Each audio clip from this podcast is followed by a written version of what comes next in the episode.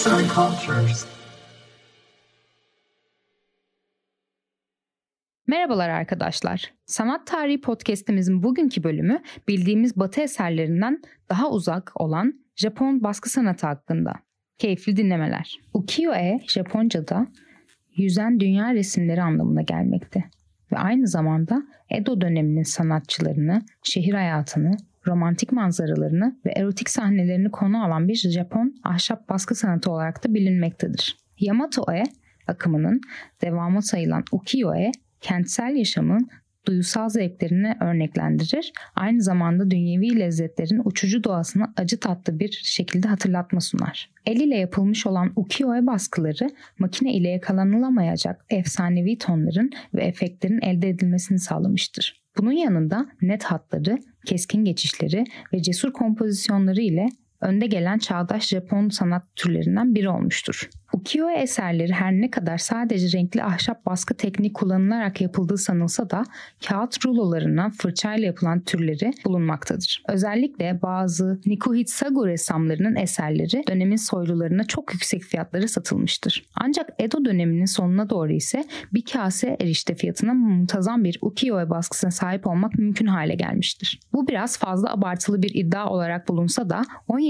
yüzyılda ukiyo-e sanatçılarının hızlıca üretilebilen renkli eserler yaratabilmek için tarihi ahşap baskı tekniklerini geliştirdikleri bir gerçektir. Ahşap kalıplar kullanılarak yapılan eserlerin çoğaltılması daha zahmetsiz ve ucuz hale gelmiştir. Bu da Edo dönemi Japonya'sının sıradan halkının birbirinden harika ukiyo-e resimlerine sahip olmasını kolaylaştırmıştır. Böylece ukiyo-e eski Japon kitaplarının sayfa illüstrasyonlarında ve kapaklarında kullanılır hale gelmiştir. Ayrıca güzelliği ve hafifliği sebebiyle popüler bir hediye seçeneği haline de gelmiştir. Dönemin ünlü sanatçılarından Hakusai, ikonik eseri olan The Great Kanawaga'ya barındıran Fuji Dağı'nın ahşap baskı serisi 36 Views'un yazarıdır. Hakusai aslında rastgele çizimler anlamına gelen manga terimini kullanan da ilk sanatçıdır. Öğrencilerini kopyalayabilmesi için ürettiği eğlenceli çizimler şimdilerde bildiğiniz Japon çizgi roman türüyle ilişkilendirebileceğiniz mangayı yaratmıştır. Edo döneminin büyük sanatçılarından bir diğeri de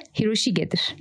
Resmettiği manzaralar seçtiği konular itibariyle tarzı daha cesur ve resmi kabul edilen Hakusai'ye kıyasla şiirsel ve romantik bir stili benimsemiştir. Hiroshige sadece Japonya'da değil 19. yüzyıl Batı dünyasının da özgün yaklaşımına etkilerini hissettirmiştir. Batı dünyasının ukiyo-e ile tanışması tam anlamıyla 1865'te olmuştur.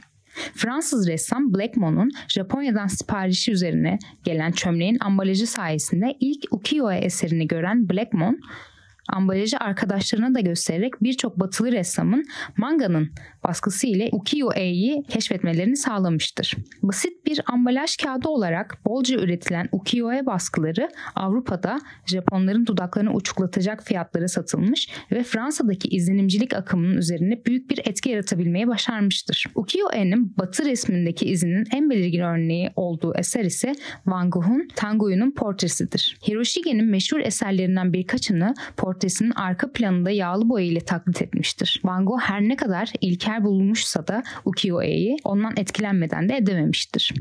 Benzer şekilde Manet Emizoa'nın Portresi isimli eserinde İtal-Japon baskılarını referans eden ilk Avrupa tablolarından birini yapmıştır. Yazan Ayşenur Asyalı, seslendiren Polen Biçer.